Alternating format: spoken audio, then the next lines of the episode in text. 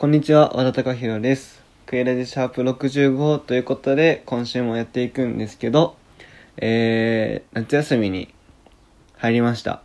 ということで、ここからは、まあ、交代交代で、京介と、えー、私でやっていくんですけども、まあ、夏休みに入ったのかな？多分、僕は、えっと、まあ、この前の月曜日で、えー、まあ、授業がすべて終わりました。4年の前期ということで、そんなに、まあ、大変ではなかったんですけども、残り単位があと、まあ、4つほど研究科目のところで、えー、研究コースか。研究コースが残り4つぐらいあるのかな。あるので、まあ、後期も頑張っていきたいと思っております。さあ、今週も頑張っていきましょう。15分ほどお付き合いください。それでは参りましょう。渡辺京介と和田隆弘のクイラジ。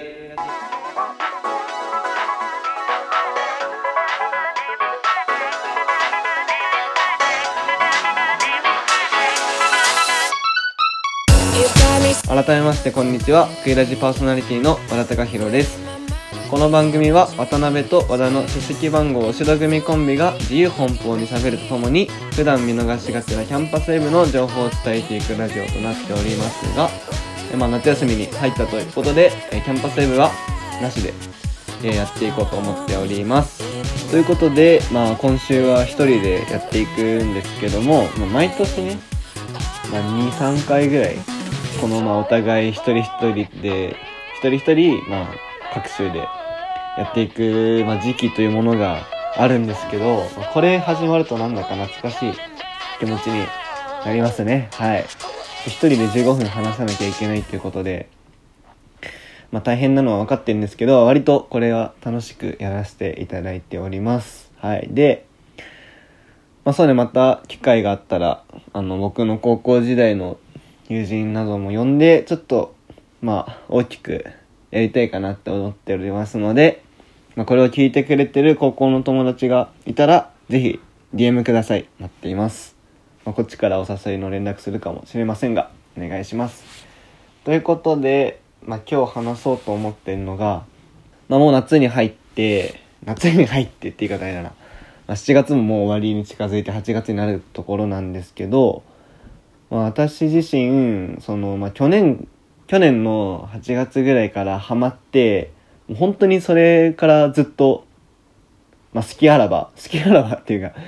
暇さえ暇さえあればっていうタイミ頻度じゃないけど結構な頻度でやってることがありましてそれが、まあ、サウナなんですけどもう本当にちょうど1年が僕がハマってからちょうど1年が経ちましたね。それまあ、その、なんていうんだ、去年の8月よりも前にも、まあ、何回かサウナに足を運んだことがあるんですけど、まあ、俗に言う、まあ、整うってやつですかね。あの、あの、サウナ入って、水風呂入って、外気を浴びてる時の訪れるあの、ふわーっていう感じを、初めて味わったのが、確か、去年の8月ぐらいだったかなと思ってて、まあ、その8月に最初に行ったのが、まあ、ユラの里。もう神田外五世の御用達。御用達って言うんだっけ？御用達か。もう多分みんなよく行くと思うんだけど、まあ、まかり海浜幕張のあの駅の南口ずーっとまっすぐ行ってサッカーのなんだっけ JFA 夢フィールドの横にあるところにの銭湯にサウナがついてそこが初めてでしたね。でめっちゃ綺麗でもう僕も結構そこ行ってたり、友達と2人でとかもよく行ってたんですね。はい。でそっからもうハマってしまいましたね。やはりそのサウナ結構いろんなとこにあって僕はあのまあ元八幡あちょっとあれかな住んでるとこ言うのあんまよくないのかもしんない。元八幡駅が最寄り駅なんだけどなんですけど元八幡になんとカプセルホテルがあってなんとそこにね24時間やってるサウナがあるんですよ、まあ、レインボーっていう名前のサウナカプセルホテル。で、まあ、サウナがついてるんですけどそこがめちゃめちゃ有名なのかな？なんか Google で見ても本当に評価高くてで口コミ見るとなんか遠方から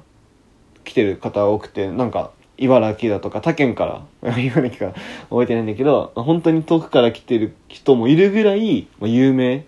認知度高くて、まあ、サウナの、まあ、質って言ったら変かもだけど温度サウナの温度であったり水風呂の温度が本当にちょうどいいサウナが本当に一番近いサウナでで24時間やっててっていう感じでめちゃめちゃいいんですよ。で24時間やってると何がいいかって僕のそのバイトの終わり時間でもやってるんですよ。僕バイトまあ居酒屋でやってるから基本的にまあ1時とか2時とかになってしまうことが多いんですよ。でまあその終わった後に向かいます。で大体向かう時がそのもうバイト行く前から今日はサウナ行こうみたいなテンションでタオルとか持ってって行ってます。はい。っていうのがまあ1個目僕の好きなサウナの1個目、まあ、好きなサウナっていうか行ったことがあるサウナの1個目でモテワタのレインボー。で2つ目が、まあ、そのちょっと僕もそのサウナ詳しいとかなんか本当サウナ猛者とかじゃないんでちょっとまあ多めに見ていただきたいんですけどもまあえっと流山に竜泉寺スパメッツァっていうのがあってそれが多分2年前ぐらい23年前ぐらいにできたのかな。結構新しめのサウナでちょっと遠いんですけども車で1時間かかんのかな？1時間ぐらい。1時間弱とかなんですけどもそこめちゃめちゃ良かったです。なんかめちゃめちゃとりあえず綺麗で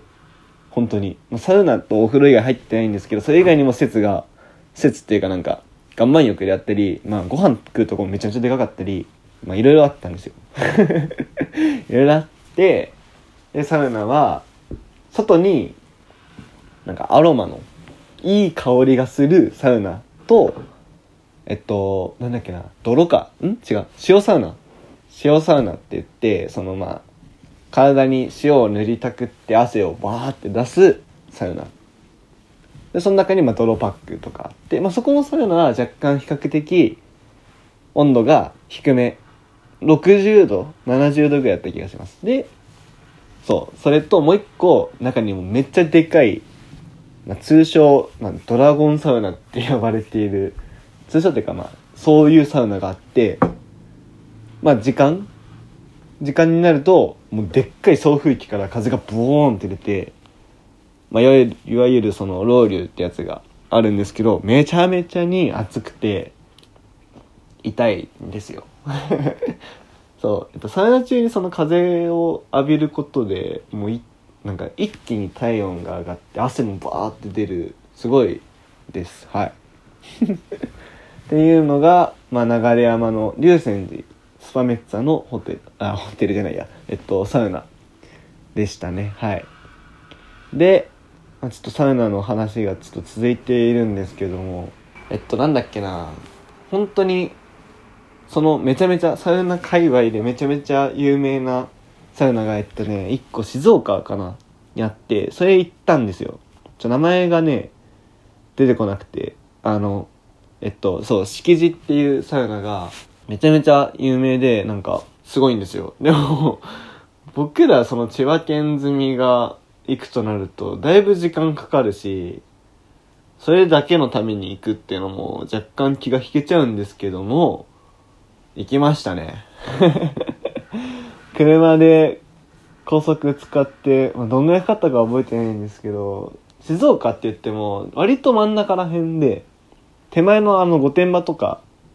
ではなく、まあ、浜松までは行かないけど手前その浜松と御殿場の間ぐらいだった気がします。本当に遠かった。でそこの、まあ、サウナも入ったんですけどやっぱ人が多かったですね。時間が多分まあ何時ぐらいだろう？5時夕方の5時6時ぐらいに行ったんですけどまあまあ入ってましたね。でもそのサウナの行列とかはできてなくてまあまあ混んでるぐらい。まあ混んでるぐらいの 人だかり人だかりっていうか、まあ、混雑具合でしたね。でまあえっとね中にあるのが2つサウナがあって1個が薬草サウナともう一個普通の普通のサウナ2個あって薬草サウナの方がもうめちゃめちゃそのミントっていうかその薬草を使ってて目に来るんですよ。もう他の人がどう思うか分かんないんですけどめっちゃ目に来てで僕コンタクトしてんでもう目が痛かったですね。とりあえず。でもやっぱりそのサウナ界隈で有名になるぐらいの本当になんかなんで有名になるんだろうっていうのは正直僕は分かんなかったです。なんでこんな言われて 有名になってんだろうなっていうのは分かんなかったけどやはりその前情報前情報前事前情報があったからハードルが上がってた分もあってちょっとその何が良かったのかっていうのは分かりませんけど普通のサウナとか水風呂とかはめちゃめちゃ気持ちよくて、まあ、外気もそれなりに座るとこあったんで良かったです。本当にあの敷地のサウナが分かるぐらいまでちょっとレベルアップしたいんですけどそうですね。えっとまあハードル上げすぎちゃったっていうのがありますね。で、まあ、そこでおであのねそう富士山の水を使ってるのかちょっとよくわかんないんですけど水風呂の水が飲めるみたいな感じで、まあ、実際にはそんな飲みたくないんですけどその水風呂を補充してるホースがあってそこの水飲めますみたいな。それならわかるということで飲んだんですけどまあ普通の水美味しい水でしたね。はい。とかあと中にはその水を持って帰る人とかがいてあすごい持って帰ってるみたいな。でその一緒に行った友達がメルカリ見たらその水が売ってるみたいなっていうのも ありましたね。っていうのが、まあ、サウナの敷地のお話でした。はい。なんでまあその敷地のためだけに静岡に行くっていうよりかはなんかもう一個もう一個っていうか普通に他の目的で行くのがベストなんじゃないかなって思いました。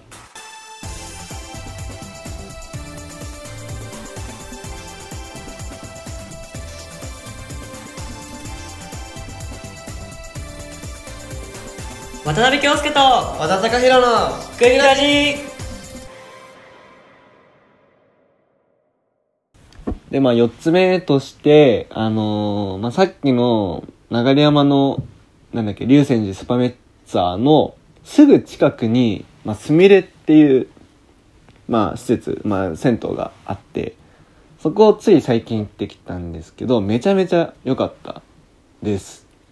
あのまず一つ目に安かった。大体そのそういう施設入ると、まあ、1000円は絶対かかるんですよ。で、まあ、高かったら1300円とか。でレインボーだと 1800円とかしちゃうんですけどそこのねすみれはまあ安くて880円とかで入れて飲み物買っても、まあ、1000円いく、まあ、ちょっといっちゃうぐらいでめちゃめちゃ安かったです。まあ、ただまあ流山にあるところからまああのー、移動距離とか出てきちゃうんですけどめちゃめちゃ安かったなっていう印象がまず1個目にあってでまあ2個目にめなんだろう、まあ、サウナの前に、ま、休憩スペースみたいなめっちゃでっかい畳の部屋が畳じゃないな。えっとまあ普通に 部屋があって、まあ、クッションもいっぱいあってっていう部屋があるんだけどそこに漫画がめっちゃ置いてあって、まあ、それこそ今普通に人気のある漫画から昔のマイナーな漫画まであってなんかねこれみんなわかるかわかんないんですけど、まあ、エリートヤンキーサブロー。僕の好きな昔の漫画があるんだけどそれも置いてあってめちゃめちゃ感激したね。でその、まあ、マイナーなところはそこから有名なところで言えばそのまあ青足とかそう最近流行り流行ってる漫画とかめっちゃ置いてあってすごい買ったです。なんかいつかまあその日はちょっと時間も時間で結構遅めに入ったんで閉店時間ギリギリとかあったから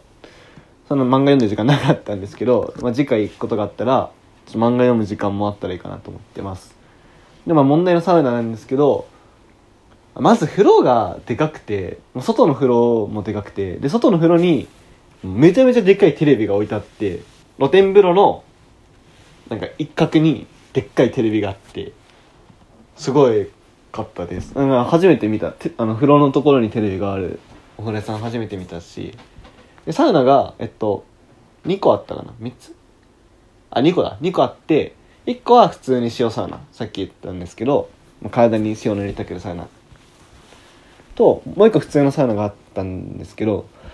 結構温度がそんなあじゃあ温度はそんな高くないんですけど風が常に出ててもうめちゃめちゃ痛かった覚えがあります。普段サウナだったら、まあ、7分8分ぐらい78分ぐらい入ってるんですけどほんと痛すぎて5分ぐらいで限界来ちゃってちょっとあの残念です残念っていうか僕が悪いんですけど あのそういう強い風が強い環境に慣れてなかったんであの本当に残念でした。もうちょっと長くいたがあ、まあ、その5分出れたわけじゃなくて、まあ、その5分っていうのを何回か繰り返してやったんですけどまあもうちょっとでしたね。本当にでも痛くて一緒に行った友達にはちょっと心配されてしまいましたね。大丈夫かみたいな感じで。はい。っていうところが、まあ、僕が今行ったところで言うと、まあ、まあ、幕張の海浜幕張にある幕張の湯と、まあ、元八幡にあるレインボーまた静岡の敷地と流山にあるスパメッツァとマスミで。ちょっとまだまだあるんですけども本日はちょっと時間の時間ということでこの辺で終わりにさせていただきます。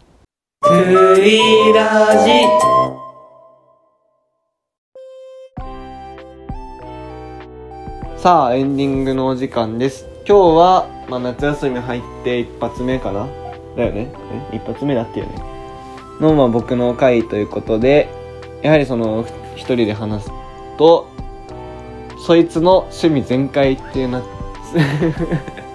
やっぱりその一人で話すとその人の趣味全開っていうのがね、まあ、バレてしまうところではあるんですけど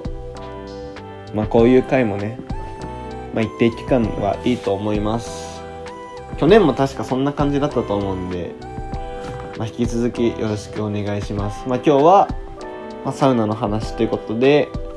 まあ、ぜひねあの興味ない方も興味ある方もね一度レインボーにはちょっと足運んでみてもらいたいですね本当にいいですそして、クイラジなんですが、インスタグラムをやっています。インスタグラムのユーザー名は全部小文字で、アットマーククイラジ .16、アットマーククイラジ .16、クイラジの字は J となっています。Apple Podcast、Spotify、Google Podcast、Amazon Music で弾けるので、お好きなアプリで聴いてみてください。ここまでのお相手は、和田隆弘でした。来週もまた聴いてください。それでは皆さん、いい夏休みを。